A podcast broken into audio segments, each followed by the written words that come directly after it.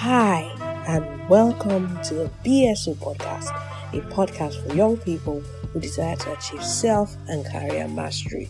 My name is BSO. I will be your mentor, teacher, and leadership coach, and it will be my pleasure to do this journey with you.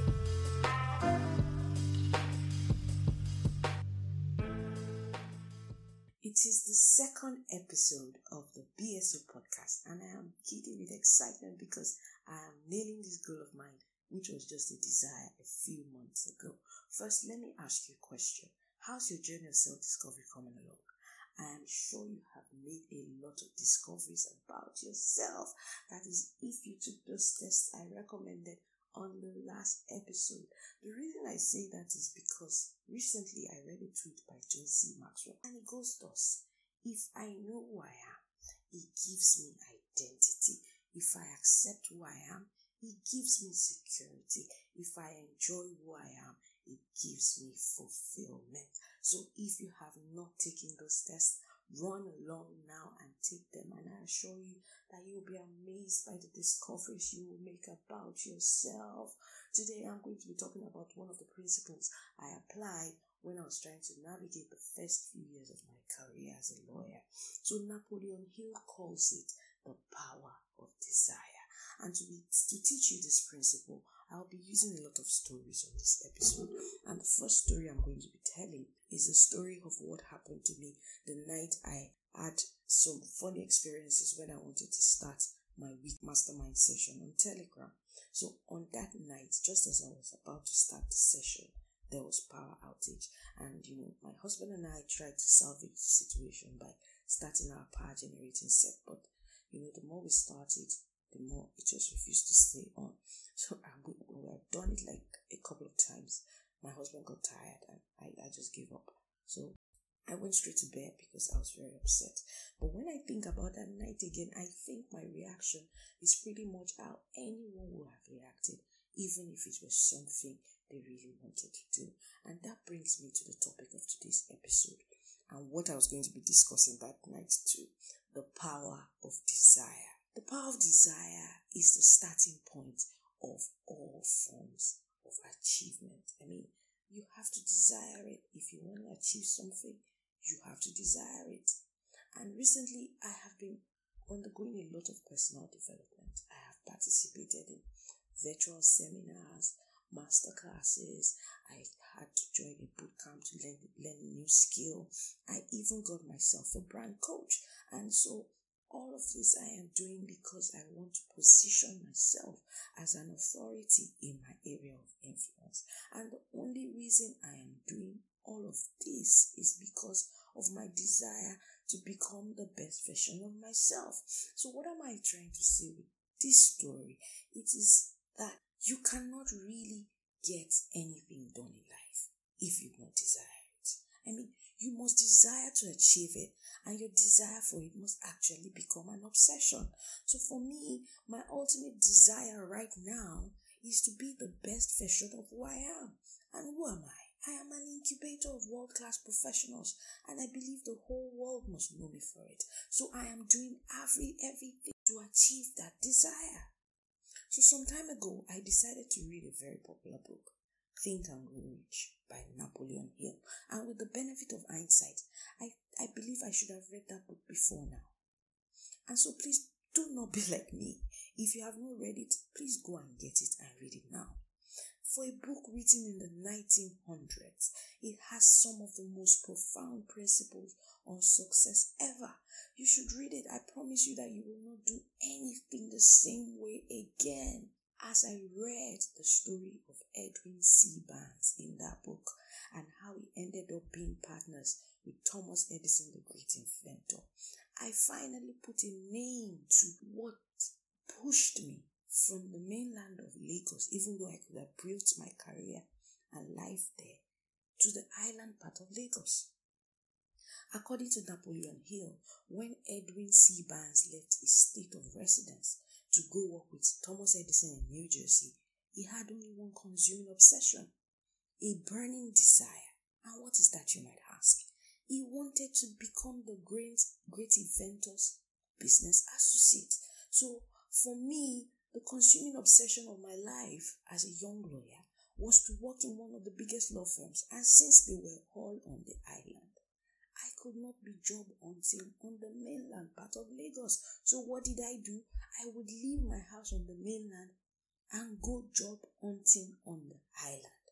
And that's how my journey into one of the top law firms in the country at the time began. I did not end up there immediately I started making those trips. No. My journey started in a small law firm on Military Street in a place called Onikan in Lagos, Nigeria. Then I moved from there to another crescent called Payne Crescent in Apapa in another part of Lagos. And then I moved back to Broad Street in Marina in Lagos before I finally ended up on Persian Grace Close in Lekki Phase 1, Lagos. This journey took me almost four years, but I succeeded because just like Edwin C. Barnes, I chose a definite goal and I backed it up with all my energy, my willpower, and effort. I did not end up in the firm I wanted, just like I said before. The first day I started job hunting, but I was content to start from where I started from because it gave me an opportunity to take further steps towards my ultimate goal, and I achieved it eventually. To keep my goal in view and maintain the right state of mind, whilst I was employed on Military Street and Payne Crescent, I started acting like lawyers in the firms I wanted to work. So, for instance, on Military Street, we had a secretary that had a computer and an electric typewriter, and everyone, including lawyers, gave her everything to. But I refused to let her type for me. I would insist that I wanted to type my own stuff. And the reasons are simple. First, because I had learned how to use the computer when I was in the eastern part of Nigeria. And second, because I knew that in the firms where I wanted to work, secretaries didn't type for the lawyers. The lawyers had desktop computers and typed themselves. So, every opportunity I had to type something, I insisted I would type it myself. I became a nuisance, and I'm being honest. And you know what happened? The managing partner of the firm bought a second computer, and guess where he placed it? On my desk. I applied the same strategy when I got to Payne Crescent, even though in Payne Crescent, all the lawyers had desktop computers. You see, it was an upgrade from where I was coming from. But hey, I could still give the secretary my stuff to type that opportunity was still available, but I refused. I typed everything myself. And that's what that was why it was not only easy for me to adapt when I finally got into the type of firm I wanted, I became highly skilled using. What I did with those two firms reminds me of the famous story of the Great War Horse who was waiting for his rightful owner. So one day, a farmer found the horse and asked, Would you like to be my horse? The horse shook his head and said, How could I be reduced to doing such hard stuff? So the farmer left. Then came a merchant and asked, Would you like to be my horse?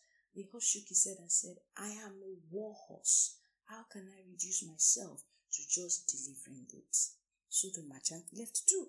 Then a soldier of low rank came and asked the horse the same question Would you like to be my horse? And the horse said, I am a great war horse, suitable only for an emperor. How can I be reduced to participating in such petty battles?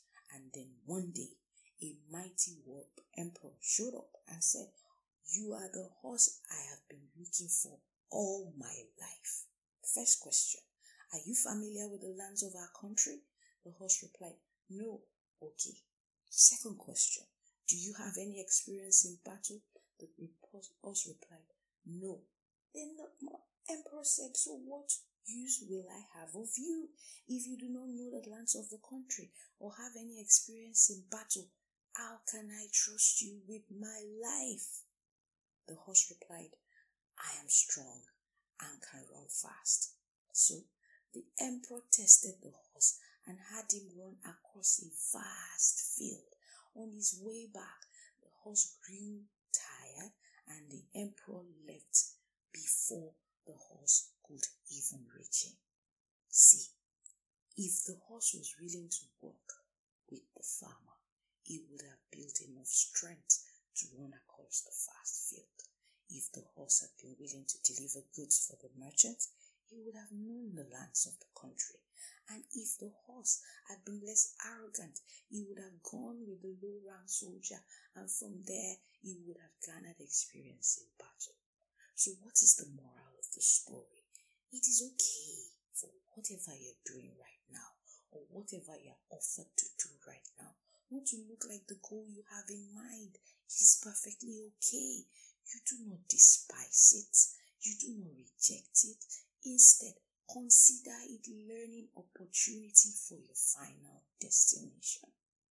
Consider it preparation for your final destination. And then, let me mention of the three years that it took me to finally get to the place I wanted to work, I was unemployed for almost two. Yes, I was unemployed. And then during those days of unemployment, it was very difficult for me because I kept applying and I got no response.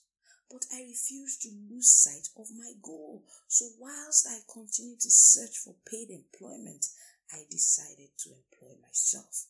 That was the strategy. I decided to employ myself until I got what I wanted. So, what did I do? I registered my own firm. I'm a lawyer and I started providing legal services to family and friends. Then I started publishing my rested newsletter again. I started publishing a newsletter immediately after the Leadership Academy I spoke about in the first episode. And because I was so excited about everything I had learned, I wanted to share it. So I started publishing a newsletter and I distributed it in the Faculty of Law in the University of Lagos at the time. Why do you think I did all of this? Let me help you. I wanted to make it easy for my potential employers to determine that I was a preferred candidate. So, save for the trappings of the office of the firms I wanted to work in, with all I was doing at the time, I was already becoming like one of the lawyers in the firm I wanted to work. And this showed in the type of interviews I had, the questions I was asked, and the responses I gave were different from an average unemployed person because I had been preparing myself for my opportunity. In fact, my first travel by air and outside of the country happened when I was self employed. So whenever I attended those interviews, I could speak the language of those firms. I understood the type of transactions they were doing at the time. And then remember, I was publishing a newsletter, so I could write. And that brought a smile to the faces of my interviewers anytime I mentioned it. Because at that time, a lot of those firms had started doing email marketing by sending out newsletters on various aspects of law. And trust me, I carried copies of my newsletters with me. So I was not just saying it, I had proof. I had proof, and I could leave some with them after I left. And all of this soon paid off because when I finally got an offer to work in one of those top law firms at the time, it was because of my proven skill to write.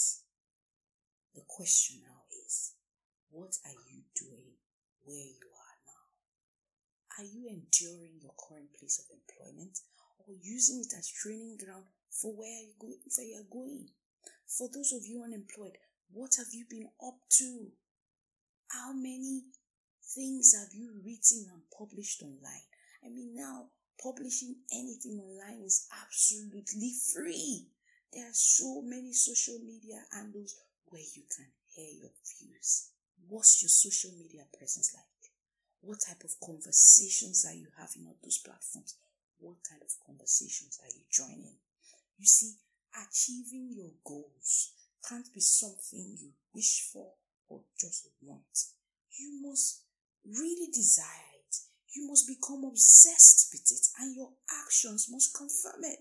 You must give the achievement of those goals your best shot. And whilst you are waiting to get where you're going, start acting like you are already by leading and excelling in whatever that you do wherever you.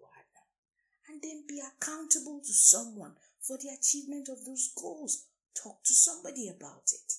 Let them keep you accountable because trust me, in the midst of all the disappointments and the distress you are going to go through, you can lose sight of that goal.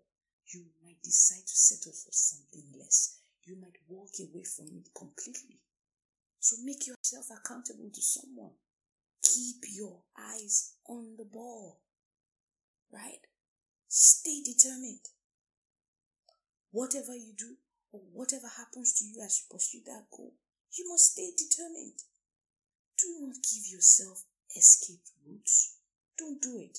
When you give yourself escape routes, you do yourself a disservice. However, if you don't and you stay determined in the pursuit of your goal, you maintain a state of mind Napoleon Hill called a burning desire to win. It was this state of mind that made Edwin C. Barnes stay with Thomas Edison even though he started as a mail clerk in the inventor's office. Maintaining this state of mind helped him to recognize the opportunity to become Thomas Edison's business associate when it showed up. And when it showed up, he seized it immediately without much ado. So just like Barnes' story and how he eventually ended up being Thomas Edison's business associate like he desired, I believe my story is a remarkable illustration of the power of a definite desire. You should read Barnes' story in Think and Grow Rich. You will see that Barnes and I did not give ourselves an opportunity to retreat from our burning desires. For me, it had to be a top law firm or nothing. For Barnes, he, it was either he became Thomas Edison's business associate or nothing. In conclusion, let me leave you with the last story of this episode. A long time ago, a warrior had to make a very difficult decision. He was about to send his army to battle with a very powerful enemy whose men outnumbered his. Guess what he did? He set sail to the enemy's country with all his soldiers on a boat. And when they got to the enemy's shore, he ordered his soldiers to set the boats ablaze. Yes, you heard me right. He told them to set the boats ablaze. And then he said something very profound, and I quote You see the boats going up in smoke? That means we cannot leave these shores unless we win. We now have no choice. We win or we perish. End of quote. What do you think happened, guys? They won. They won the battle, and that's because they did not give themselves an escape route. It was either they won that battle or they died on the highland. Winning the battle was the only escape they had from the highland. So, my last thought will be this if you want to achieve anything, you must be willing to burn your ship and cut all sources of retreat. It is only when you do that you can be sure of maintaining the state of mind Napoleon Hill called a burning desire It is a necessity for any form of success. So I encourage you today, activate the power of desire for the achievement of your goal. Cultivate and maintain the burning desire to win. Thank you for joining me on this episode of the BSO podcast. I hope you found thoughts shared helpful. Make sure you subscribe to the show so you never miss an episode. If you loved the show, please leave a rating so that I can continue to bring you more insightful episodes. You can also follow me on social media at Coach BSO. Until I come back in a fortnight, remember to lead, excel, be accountable, and stay determined.